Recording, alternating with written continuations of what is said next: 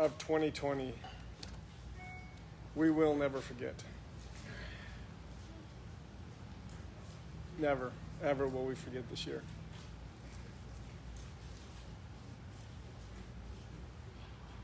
Praise God for that. Father, we just exalt you today, the God of Abraham, Isaac, and Israel. We are here to bear witness that you are the one true living God. We recognize you as that. And we thank you and we praise you for opening our eyes. We thank you and we praise you for calling us, for adopting us, for inviting us into the Master's house. There's no way to express our gratitude, Lord.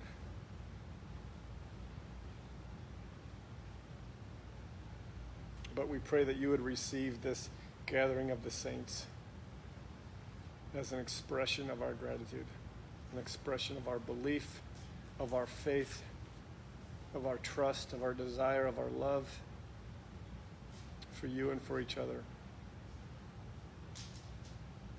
We pray that you would be glorified in this gathering. We pray that your will would be done. We pray for sanctification by your word. And may your word come forth with clarity and accomplish its purpose. We pray for ears to hear in the Spirit. We pray for soft hearts to receive. And we pray for a harvest to come. I praise you this morning, Father, for these saints, for the joy it is to get to take this journey together. Pray you continue to bless and protect their families.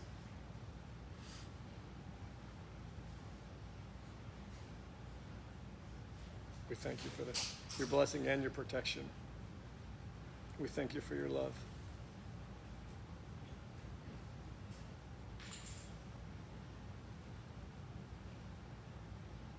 We thank you that you have called us your own.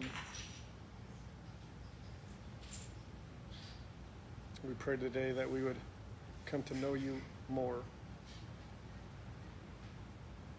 see and hear you more clearly, understand you better.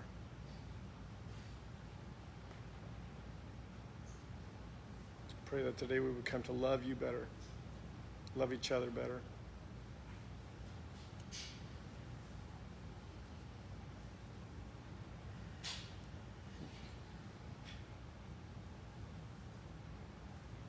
Thank you for the Feast of Tabernacles, Lord. Thank you for the time to come of rejoicing before the Lord. We thank you for the experience we just had of rejoicing before the Lord. What a what an unbelievable time. Thank you, Lord, for my, my heart being so full right now my, my joy being so real, my hope being so real.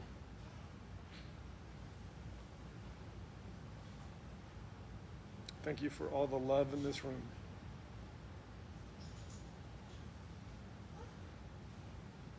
It's all a testimony to your goodness, to your realness. We thank you for that air conditioning. We thank you for this space. We thank you for Summit Church. Thank you for Jeremy and Katie. Every other good thing that you are the source of, we praise and worship you for it. In Jesus' name, amen.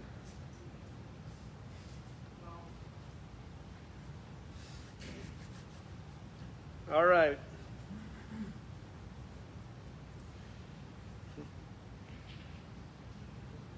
All right, someone read for us Genesis 3 22 through 24. And the Lord God said, The man has now become like one of us,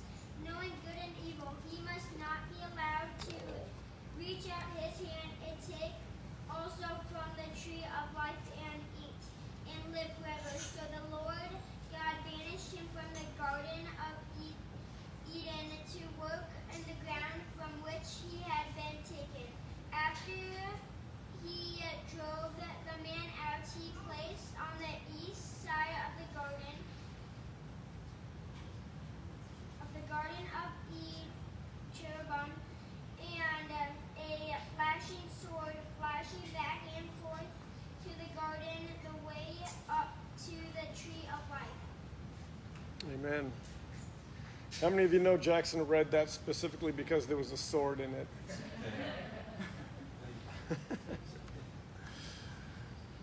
Good reading, bud. So, what did God just do? Banished him from the garden. Let's, let's have a brief discussion on why he did that. All right? Um, so, I'm going to ask a series of questions and get some answers. And we're going to kind of put together some understanding about why God did what he did in Genesis 3. First question is what is sin?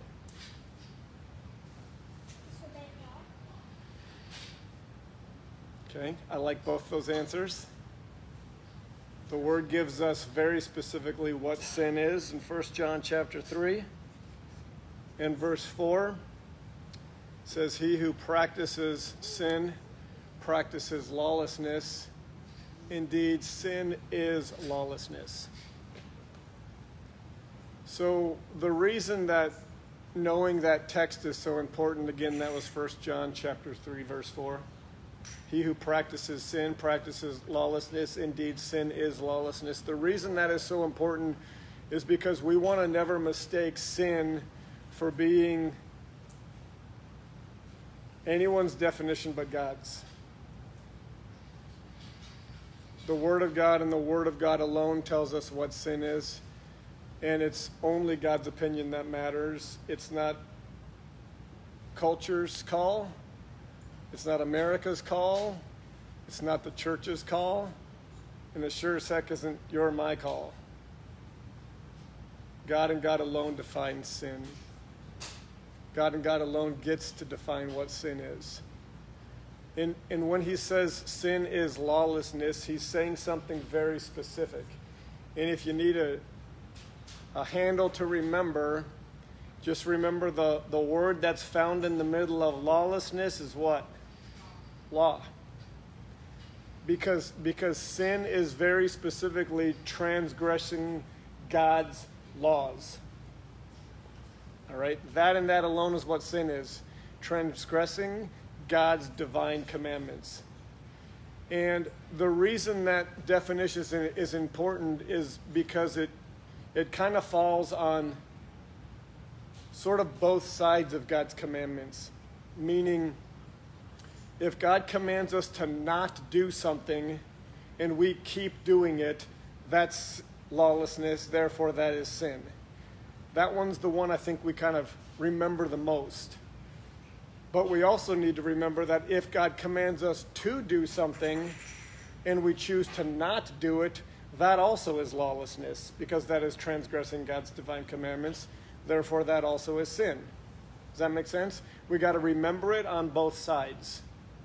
And if we remember sin as being the transgression of his commandments and we, and we root it in his laws, that helps. At least it helps me to remember I got to I got to obey on both sides. The things that aren't for me, I got to get rid of. And the things that are for me, I got to add. When I choose to not do those things or disobey, that's sin. Okay, so question number two is uh, why did God give us the commandments? It's, it's, it's so that you and I have some behaviors that we can engage so that we can earn God's love. Right? No. That is very wrong. Okay, God loved us way before we behaved in any way, shape, or form. God's commandments are not so that we can earn God's love. Okay, God's commandments must be then so that we can behave a certain way in order to earn our salvation. Right? No. Very specifically, not why God gave us his commandments, so that we could behave a certain way to earn our salvation. Those two things are not why God gave us his commandments. God loved, lo- loved us first and gave us his commandments way before we could earn anything or accomplish anything or do anything for him. So the question remains why did God give us his commandments?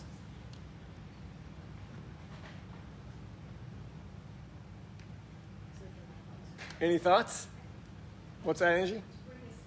Okay. Okay. What are you going to say, babe? Okay. Exactly right. If one of the best ways we can, or perhaps one of the closest ways we can understand how the Father feels about us is how we feel about our own kids, those of us that have. So um, I've got some laws in place, for lack of a better way to put it, in the, the SAS home that are sourced by my love for my kids. And I have given my kids these specific laws in order for them to live, as Angie said, the best life possible. There are laws that are going to um, protect them, there are laws that are going to preserve them, there are laws that are going to um, align them with how our house sees things and understands things. And they're, they're, a, they're, a, they're sourced by my love and, and for my kids to walk in them is one of the ways that they are going to experience my love for them that makes sense so this is i think what the author of First john uh, is writing when in chapter 2 verse 3 through 5 i'll read real quick First john chapter 2 verses 3 through 5. Uh, verse we read last week. By this we know that we know him if we keep his commandments. By this we know that we know him if we keep his commandments. He who says, I know him, and does not keep his commandments is a liar, and the truth is not found in him. Verse 5 But whoever keeps his word, truly the love of God is what? Perfected, in him. So, so the love that God has for us is real in one of the tangible ways that we actually experience it and see it perfected in our lives is by walking in His commandments. That makes sense? It's like this giant hug from the Lord. In order to experience that hug, we walk in His ways and somehow, some way, or perhaps because he is the maker and creator and designer of all things and has perfect wisdom and perfect understanding and perfect knowledge about all things and has a desire for mankind that is perfect, perhaps it's just he's that good. And when we work, when we walk in His ways, somehow, some way, we sort of take hold of exactly how good He is, and exactly how real His love is, and exactly how wonderful His ways are. So, if sin is to transgress God's ways, His commandments, and if His ways are the expression of His love for us, and one of the primary ways in which we experience His love, then this should help us to answer the question why does God hate sin?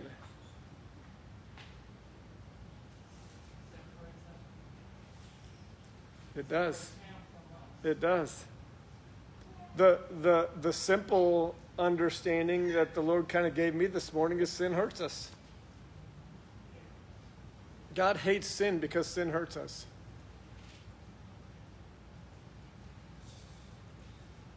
Again, think about your kids. I've yet to have to experience it. Hopefully, I never will. But, but if one of my kids fell into a, a very sinful practice, and I had to watch what that sinful practice did to them again and again and again and again would that stir up in me a hatred for that thing, that sin, that practice, that idol, that addiction? Yes. The most real hatred, right? The most tangible hatred there could be. Well, that's exactly how God feels about sin because it does the same thing for us. Sin only hurts us. Sin only confuses us. Sin only brings about pain and regret and strife and struggle and suffering and not the good kind. So, does it make sense for God to hate sin? Does it make sense for God to compel us to be removed from sin and to be removed from sinful behavior and to be removed from sinful practice and from, to be removed from sinful habits? Absolutely. And I think all of this is to help the saints today get our head around the reality that whenever God calls us out of sin, He's never trying to limit our joy. He's never trying to limit our happiness or our life in any way. You hearing me? When God calls us out of sin or sinful behavior, it's never because He's trying to limit our pleasure or our relationships or our experiences in this age. It's always only because anything that is a transgression of God's commandments can only bring pain. Every time.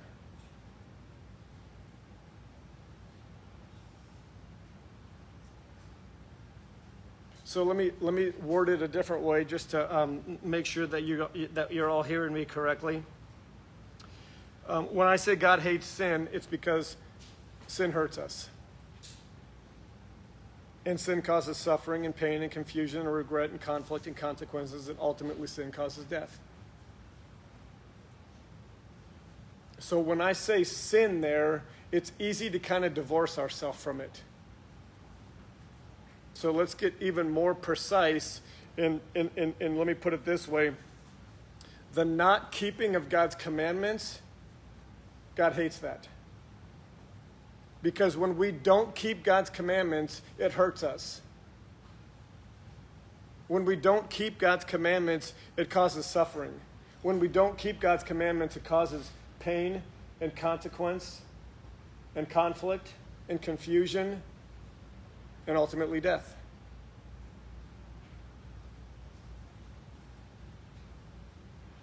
You hear me?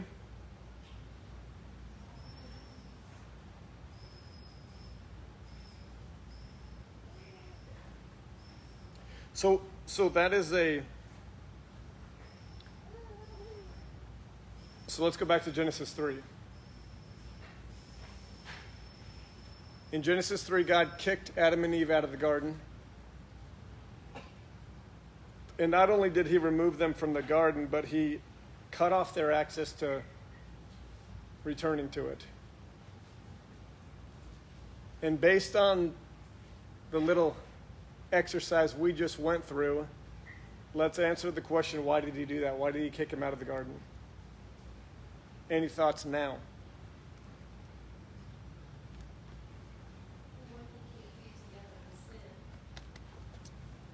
Good. Everyone here, Angie? A holy God cannot and will not ever tolerate sin. A holy God will never excuse it. A holy God will never turn a blind eye. A holy God will never show quarter or mercy or agreement or partnership or neutrality in any way towards sin. Any belief about God that we have that thinks that He is okay with sin is 100% deception. He cannot and will not tolerate it. So, for Adam and Eve to have sinned and fallen into a sinful state, that would have polluted their relationship with that holy God forever. And God's love for us is so real, and his desire for relationship with us is to be so pure and so unpolluted and so undivided that he would never, ever, ever allow for that fallenness to remain, for that divided heart to remain, for that separation of any kind to remain. So, what had to be done? Separation. And, and, and what about the angel with the flaming, flashing sword? What was that angel's job specifically? So they don't come back to what in particular? Tree of life. Because the tree of life offers what? Eternal life. Right? He says specifically, cut them off from the tree of life so they don't have an opportunity to do what? Live forever. Because God would never allow his love for us is too real and too perfect and too pure and too uncompromising to ever allow us to live forever with even a molecule of fallenness in us. A single atom of sin or sin nature. That's how pure God's love is. That's how real this holy God loves his own. That makes sense? So, what does that have to do with today? Well, um, I'm telling you, the Moedim of 2020, we will never forget. Every single one of them have been so unprecedented, so unique, so perfect.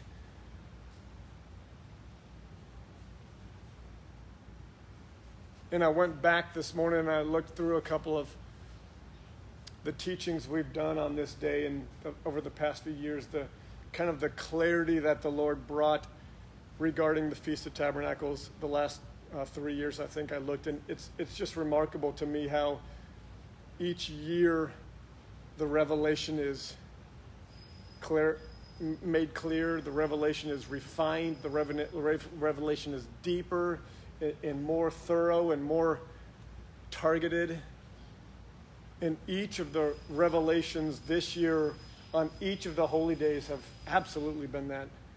At least I know they have for our family. Remarkable clarity, remarkable understanding, remarkable truth to bring about remarkable next steps. And so I had a met expectation this morning that there was going to be another sort of layer of understanding regarding tabernacles. And sure enough, yeah, the Lord provided. So I just pray one more time, Father, that you would just give us ears to hear what the Spirit of the living God has for your saints today. As we are gathered for a sacred assembly to kick off the Feast of Tabernacles 2020. We pray that your perfect design for this time, your perfect perspective, your perfect teaching, your perfect understanding, your perfect leadership and your perfect will would be done. Give us ears to hear and a heart to receive in Jesus' name. So, um, the prescription for Feast of Tabernacles is Leviticus 23 33 through 44.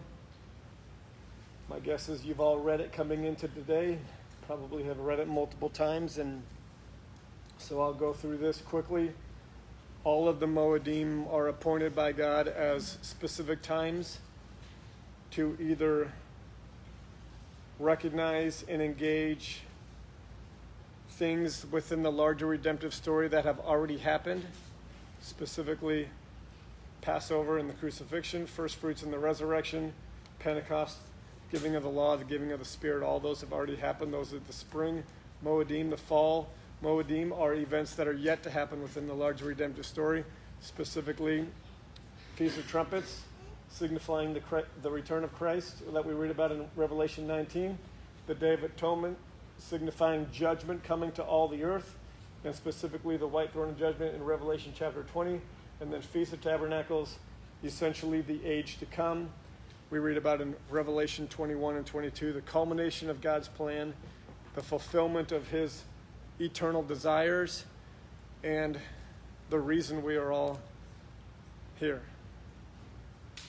the reason for our hope, the reason for our joy, the reason for our love, the reason for our sacrifice, the reason for our obedience, the reason for our commitment, the reason for our endurance and perseverance, and every other thing that the Spirit leads us into is for the culmination of God's plan.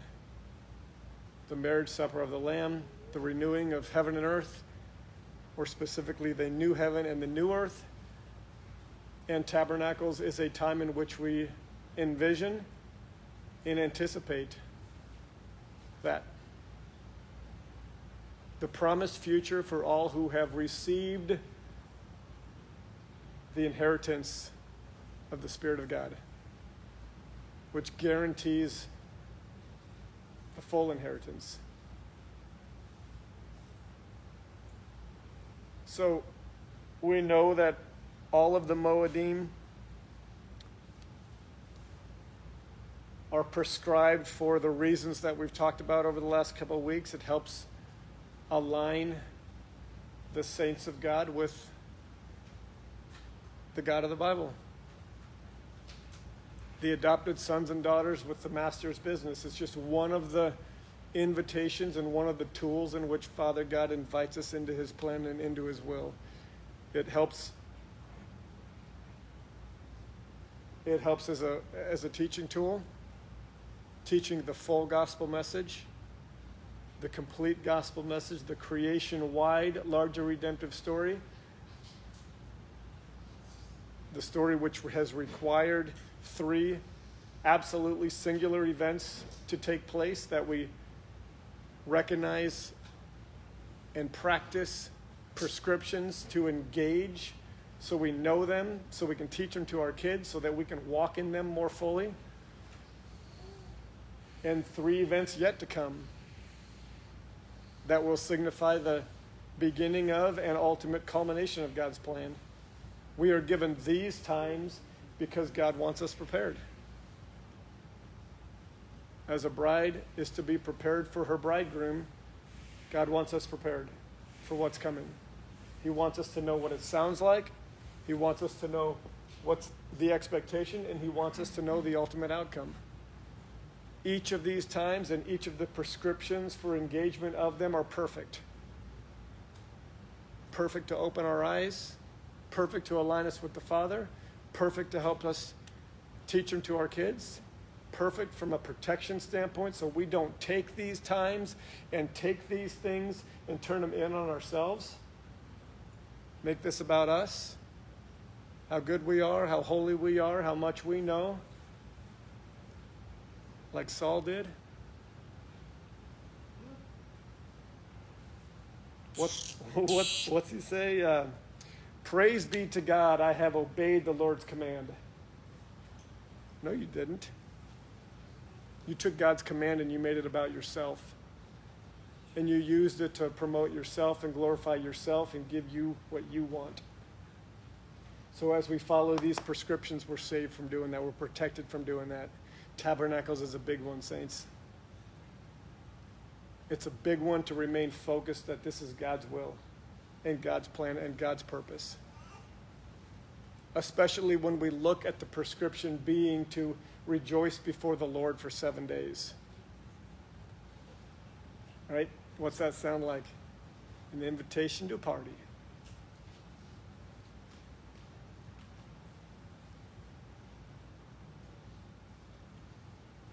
Well, that's not altogether wrong. It's not altogether right. And part of the understanding the Lord gave me over the last week, I want to share because I think it's real important. I think it's very much for us. I think it's very much to protect us from something that is likely happening. Talk louder. Okay, so this is a seven day feast. Commanded Sabbath on the first day. That's today. That's this. Praise God. Two high Sabbaths, this particular tabernacle, that's a rare thing. So it con- concludes next Saturday, where we will have a, an actual feast at the Corson home. Details to follow. We won't talk about that today. But this is a time of rejoicing before the Lord, and there's really two purposes, two purposes. It's both a looking back as well as a looking forward. And the looking back piece is to remember what the Lord did for the children of Israel in Egypt. How he led them out of the bondage and captivity to Pharaoh into the wilderness and led them through the wilderness on a journey towards the promised land. During that time, they were dwelling in booths, quite literally. And so the, the reminder piece, the looking back piece, is to dwell in booths for a week and to remember as we take that story and understand it as both literal and real, as well as a type and shadow for what we are currently find ourselves in. Having been set free by the blood of a true and blemished lamb from the slavery and captivity of sin, we are now, praise God, wandering through the desert as we follow the pillar of smoke and fire to the true promised land. This is a, this is a time to remember that this is not our home, to remember that this is not where we stop and set up shop, put down roots, invest everything, because this is not our world. This is not our home. This is not our destiny. This is not our eternity. This is not our promised land. And so, what a beautiful prescription to say for a week every year remember, check your hold on this world. Check how much of your heart belongs to this world. Check how deep your roots are going. Check how comfortable you're getting.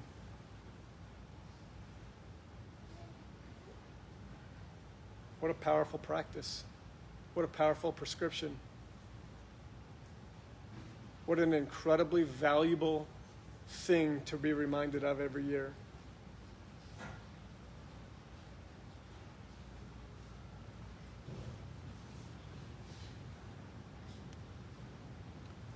So,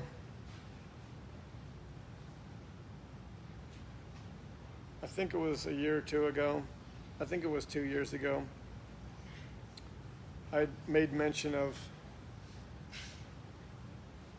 kind of an interesting truth regarding the age to come, and that is that there's not a lot of information we're given about it.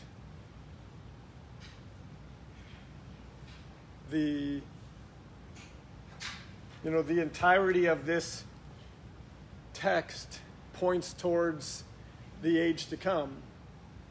And this is, I don't know how many pages it is in my Bible, almost 2,000 pages. And there's like four pages on the age to come.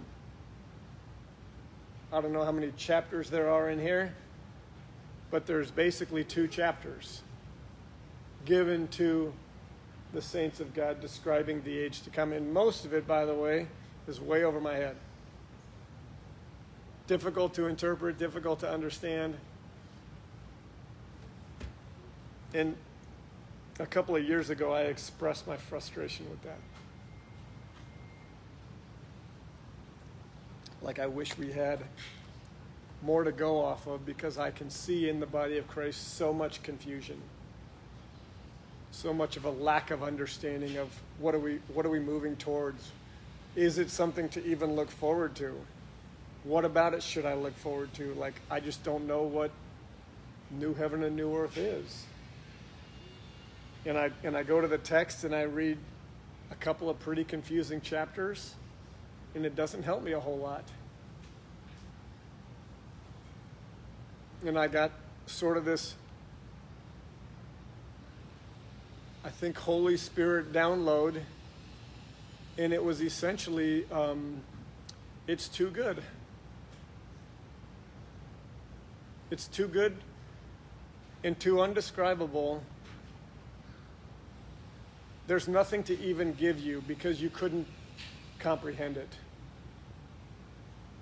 And the, and the kind of the example was uh, for those of us that have been to Africa and um, could be in a conversation with a, a young man or a young woman that has only lived their entire life in a grass hut village.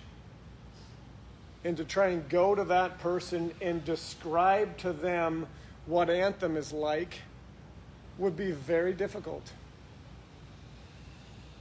Like there, w- there would be things that we would want to describe or want to tell them that they just could not comprehend. And I feel like that's sort of how the Spirit helped me reconcile why we aren't given more. I think it's just too much, and too amazing, and too beautiful, and too perfect that our language wouldn't be sufficient and our minds couldn't comprehend it. And so that then led me to a, a, little bit better understanding of what we are given, because what we are given in the text, almost more than anything else, is what the age to come is not going to include. And it makes sense because I could see that same sort of strategy for explanation taking place in Africa. Because I could say to that young man or young woman, well, there, there won't be any malaria. You won't have to worry about that. And there won't be any of this, you know, whatever they're dealing with, all of the ugliness and pain and suffering that they're dealing with. I could tell them it's not, none of that's going to be there. And that's almost the only thing we get about the age to come. From a specific detail standpoint, the word is very clear about what will not be there. So let's read it. Let's read a couple. First one is Revelation 21 and verse 4. Someone read that for us.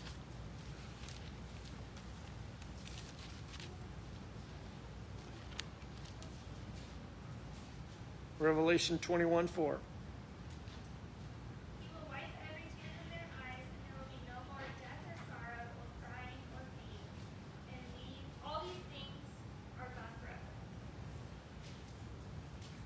Is that good? Yes. Read that one more time, Lizzie. This is what will not be in the age to come.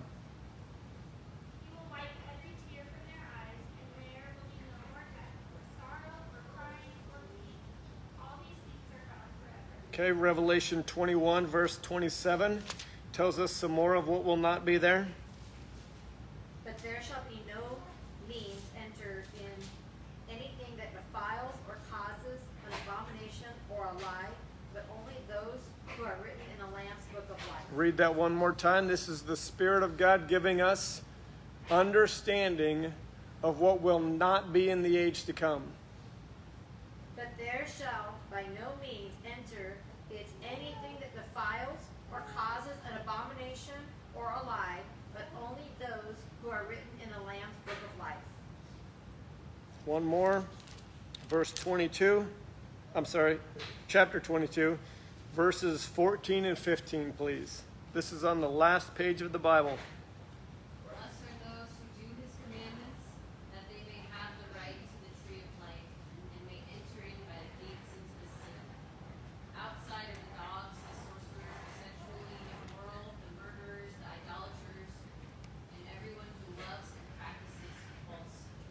Okay? Read that one more time, Val, and then I'm going to give you it. Yep, hold on, hold on, hold on. Here's what I'm going to give you I'm going to give you two words. And this is if you hear nothing else, these are the two words you're going to remember. Okay? And these are the two words that I believe the Lord has given us for our focus for tabernacles. Okay, is this the only focus? Absolutely not. Is this uh, all encompassing focus? Absolutely not. Is the Spirit just giving us one specific thing for this congregation, for this year, for this tabernacles? Yes, that's what I believe this is. All right? Before I give you what it is, we've got to hear and we got to know there's something in the age to come that is not there. It will not be there. It cannot be there.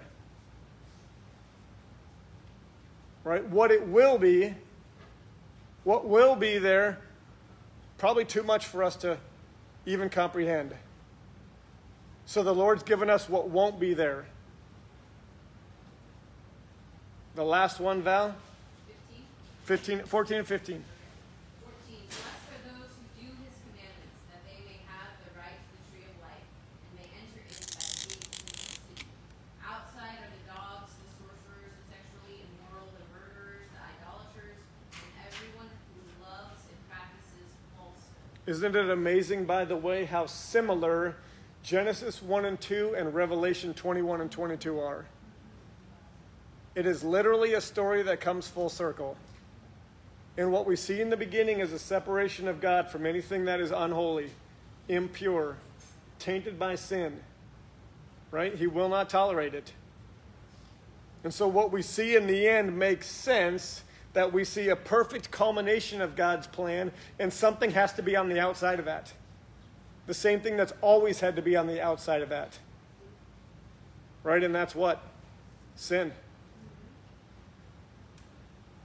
Sin is not present in the age to come. Listen to me, saints. Sin is not present in the age to come. Your sin is not present in the age to come. My sin is not present in the age to come. My idols, my deceptions, my counterfeits, my compromises, anything in my life that dishonors or disobeys or goes against the will of the Father is not present in the age to come. It is not present, it is not welcome, it cannot stand. Okay? So, tabernacles, this is what the Lord gave me.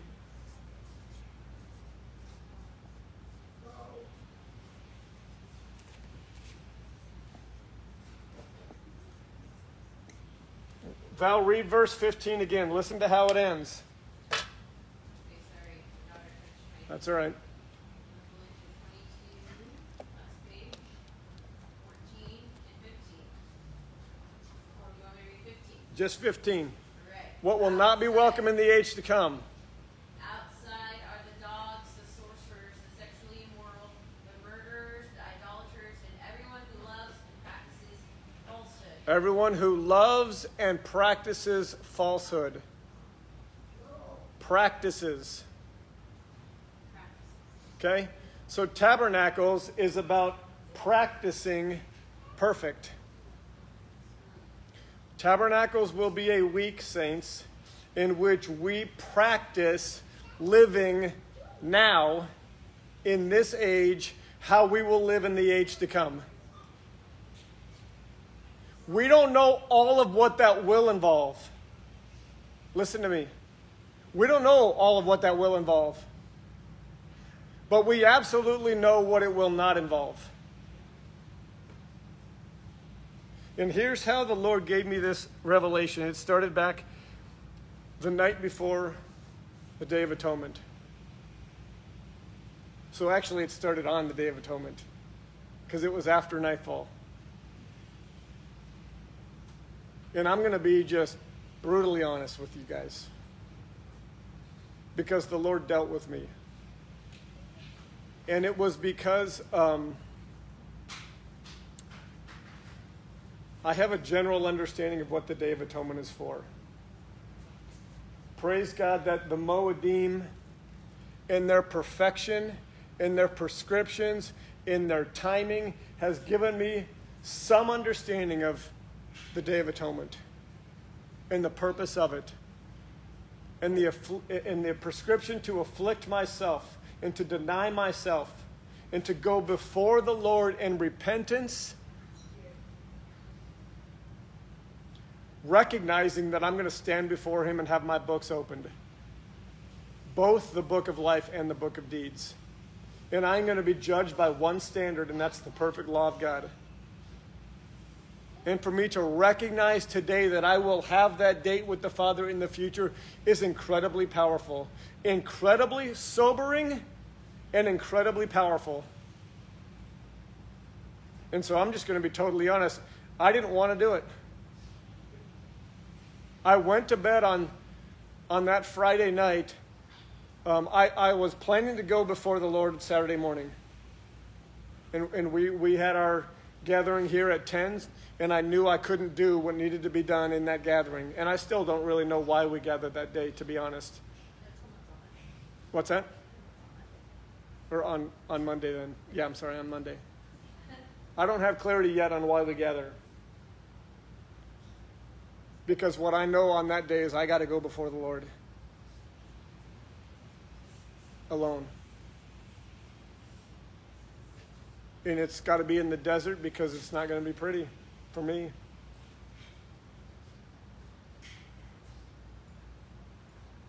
And I, and I remember going to bed on that night, not wanting to do it. And it was funny because I actually thought about, I can't wait for tabernacles. There's no hesitation for tabernacles. Like I'm reaching for it, I'm longing for it.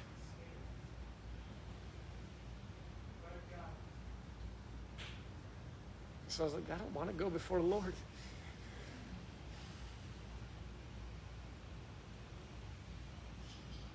I don't want to go confess. And I don't want to go repent. And that's going to be ugly. And that's going to be painful. And that's going to be humiliating.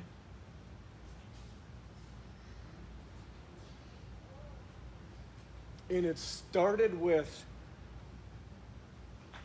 um, it started with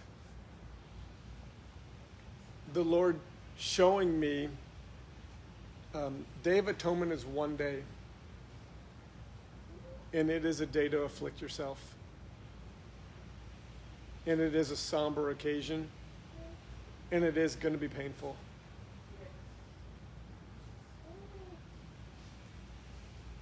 But, but somehow, some way, he just showed me that's one day, and tabernacles is eight days. And it was the, it was the beginning of a, of a layer of understanding, him opening my eyes to that you, you got to follow my prescriptions first and foremost, and you got to do what I ask you to do in the order that I ask you to do them. And if you do, if you will, one day of affliction will turn into eight days of rejoice. And so I got to thinking, wow, that's like, that's how God constantly does things. It's constantly just just do this little bit and watch what happens. It's like the tithe principle. Right? Just be obedient with the tenth and watch the rest be blessed. Right? It's it's really the the perspective on this whole life. Just give me this life. Give me, serve me this life of weeks and months and years. Sacrifice this life of weeks and months and years, and I will give you what? Eternity. God, God is just so good in every way. And so the first thing he opened my eyes to is how good he always is. And it's never an unfair deal. I'm never on the wrong side of God's deals. And I went to bed with that understanding, all right, I can I can be obedient in this in this on this day recognizing what's to come. And so I got up on, on that Monday morning and I went out to the desert and it was everything that I expected it was going to be.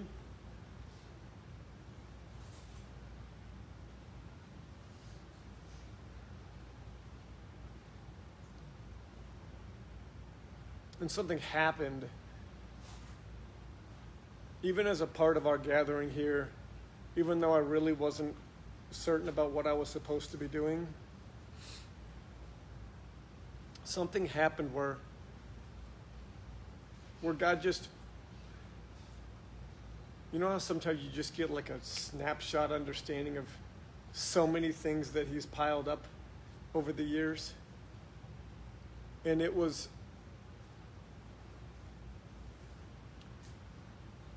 it ultimately highlighted to me the perfection of his ways.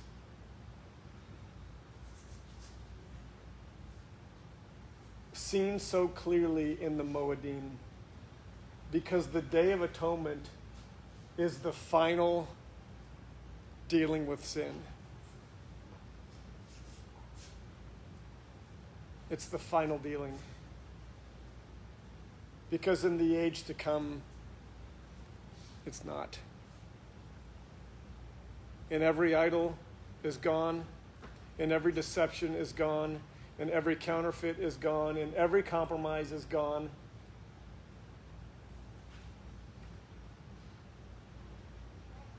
And so then I got I got this like whirlwind revelation of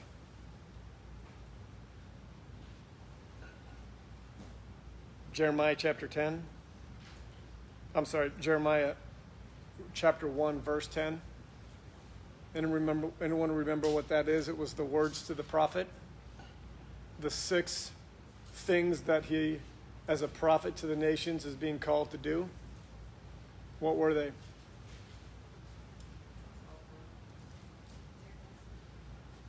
Root out, pull down, destroy, throw out.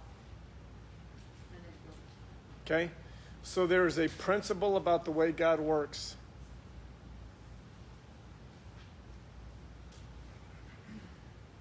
There's a, a way in which the God of the Bible does things. And it's true of every little tiny thing, and it's true of the entire cosmos. The way in which the God of the Bible operates. When he gives the assignment to the prophet, it's got to fall in a line. And it starts with the first thing you got to do. The first things that you have to do are what? Root out, pull down, destroy. Why? Why does it have to be those things first? Because the, the God of the Bible will not tolerate mixing. The God of the Bible will not build anything on a mixed or broken foundation. He will not share his glory. He will not share his worship. He will not share his name. He will not share his people, and he will not share his creation. So, for the prophet to be able to plant and build anything of God, first, everything not of God has got to be torn down, uprooted, pulled down, destroyed, thrown down. Then and only then can something of God be planted and built. Does that fall in line with God's commandment to the Israelites regarding the promised land? A hundred percent.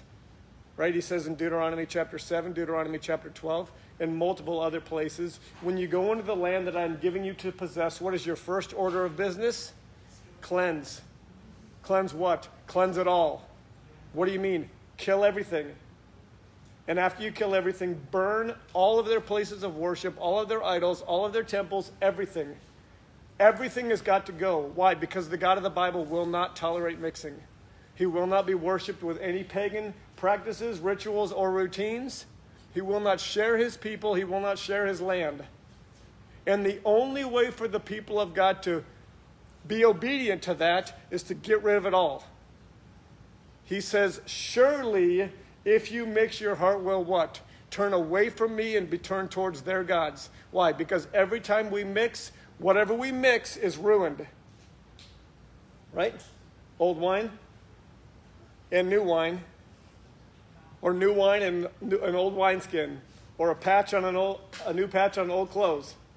It is an absolute truth of God that anything of God that gets mixed with anything of the world, both get ruined. And as soon as both get, ru- gets, get ruined, what to, happens to the heart of the individual that's mixing?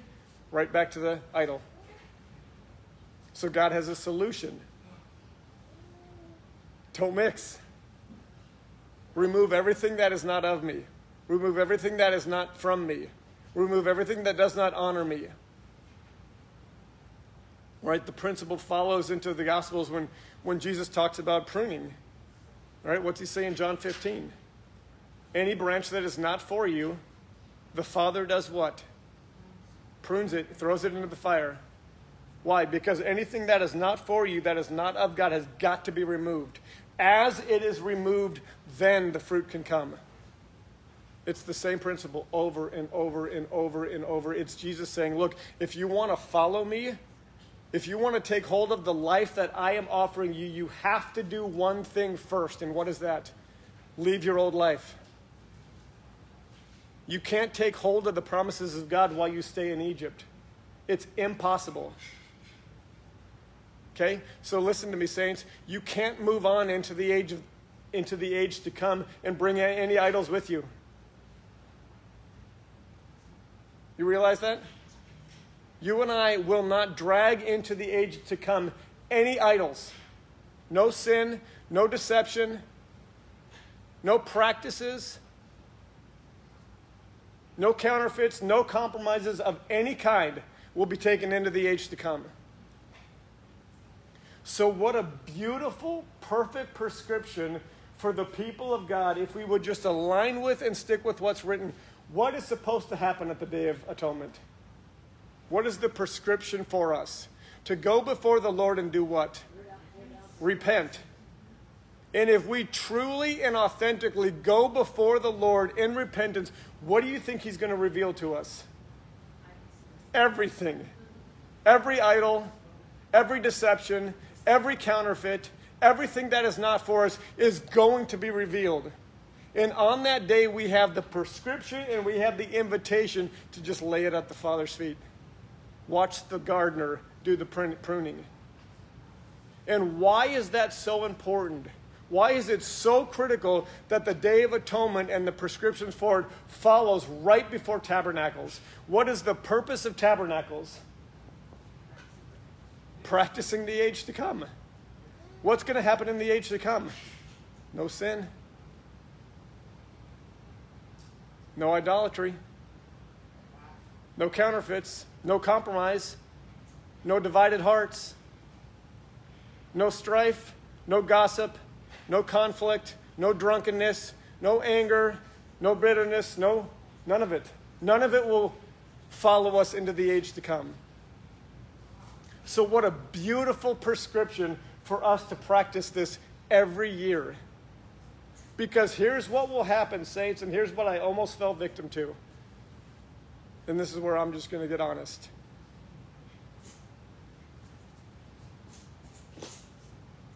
I was this close to blowing off the Day of Atonement.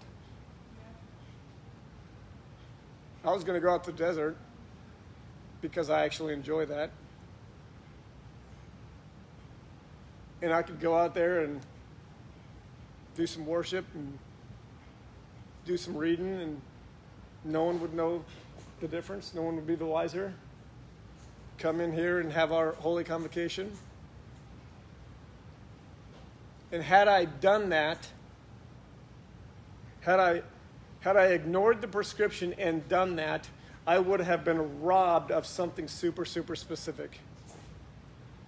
And that is the, the gift to move into a seven day feast not having repented of the things that the Lord is telling me right now are not for me. The things that the Lord is telling me right now have are robbing me in my life.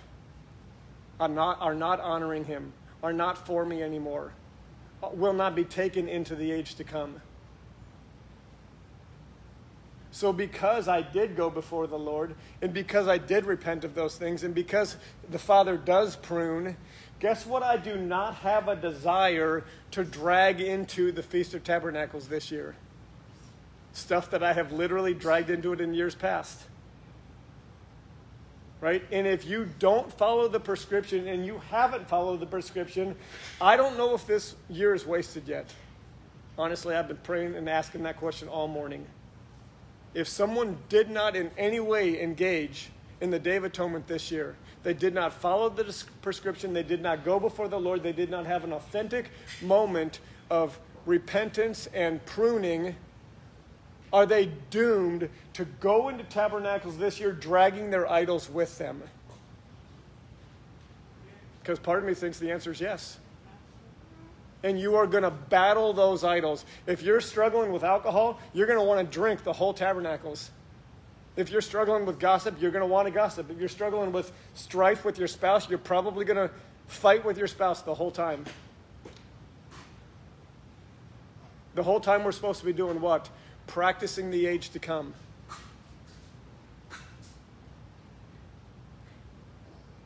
Now, is God good enough and his, is His mercy amazing enough that you can repent before the Lord today and engage in the rest of tabernacles with a pure and, and contrite heart?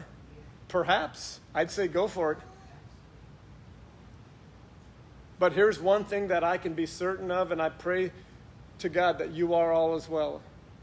That come next year, as the Lord continues to open our eyes and reveal more and more and more about His holy days, that we will recognize the Day of Atonement for what it is, that we will never, ever, ever think about not following that prescription, not sticking with what's written, and not engaging it because of what it accomplishes as we move into tabernacles. Because that time is supposed to be what? Spent doing what? Rejoicing before the Lord. And I feel like the Lord is telling me, you don't even know what rejoicing before the Lord is because you have so much sin in your life. You're so deceived, you're so distracted, you're so caught up in so many things that have nothing to do with me, that will have nothing to do with the age to come, that have nothing to do with the kingdom of heaven. You don't even really know what rejoicing before the Lord is. Maybe in a, in a deep moment of worship, like we will from time to time experience, we will know what rejoicing before the Lord is when absolutely everything else is gone. Gone. Nothing else matters. There's no thought but Him, there's no focus but Him. Like, I feel like heaven is just this constant removal of all the things that were never for us. And Day of Atonement is meant to be this incredible experience of, of annually just being cleansed. All of this baggage and garbage and deceptions being peeled off of us. And we're so desperate for it because we bought into this lie that it's so popular in the church today that, that God accepts you right where you are.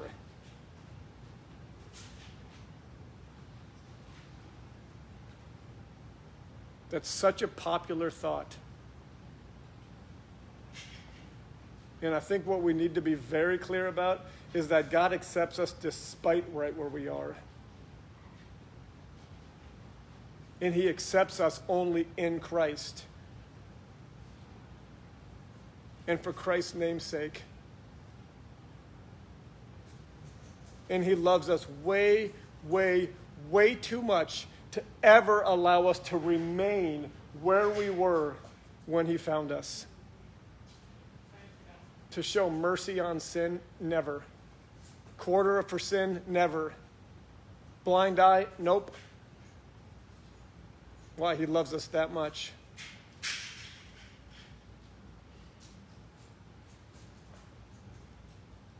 So our call is for sanctification. Our call is to be daily renewed. Our call is to be prepared as a bride, eventually becoming spotless, the only bride the bridegroom deserves. So these fall holy days, I'm just seeing them with so much different clarity. And I just want to praise God for the beauty of his ways that are so perfect. To recognize now that this appointed time is to prepare me to practice how I will live forever, rejoicing before the Lord with an unveiled face, God, with an undivided heart. Not dragging in all my crap. Yes, ma'am. Proverbs six sixteen, these six things doth the Lord hate, yea, seven are an abomination. Unto him, a proud look, a lying tongue, hands that shed innocent blood, a heart that de- devises wicked imaginations. He that be swift in running to mischief, the false witness that speaketh lies, and he that soweth discord among the brethren. Amen. Okay. None of that will be there. No. And so the beauty of repentance is, here's my opportunity to be prostrate before. Amen. Let him show me myself. Amen. My. And that can and should happen on the Day of Atonement, but that can doggone happen today too. And none of us have left our homes yet, from what I can tell. So praise God if His mercy allows for that to happen today, then do it. If you did it on the Day of Atonement, do it again. There is more sin in me, I know that, that will. No, I won't even say it. We are going to rejoice before the Lord for seven days with the most undivided heart I've ever had towards Him. Praise God only because of the goodness of His ways, the leadership of His Spirit. And I pray that every one of us would have the most amazing Feast of Tabernacles we ever had. Amazing by way of alignment, not destination, not location, not company, alignment with the Spirit of the living God. In Jesus' name, amen. Yes, sir.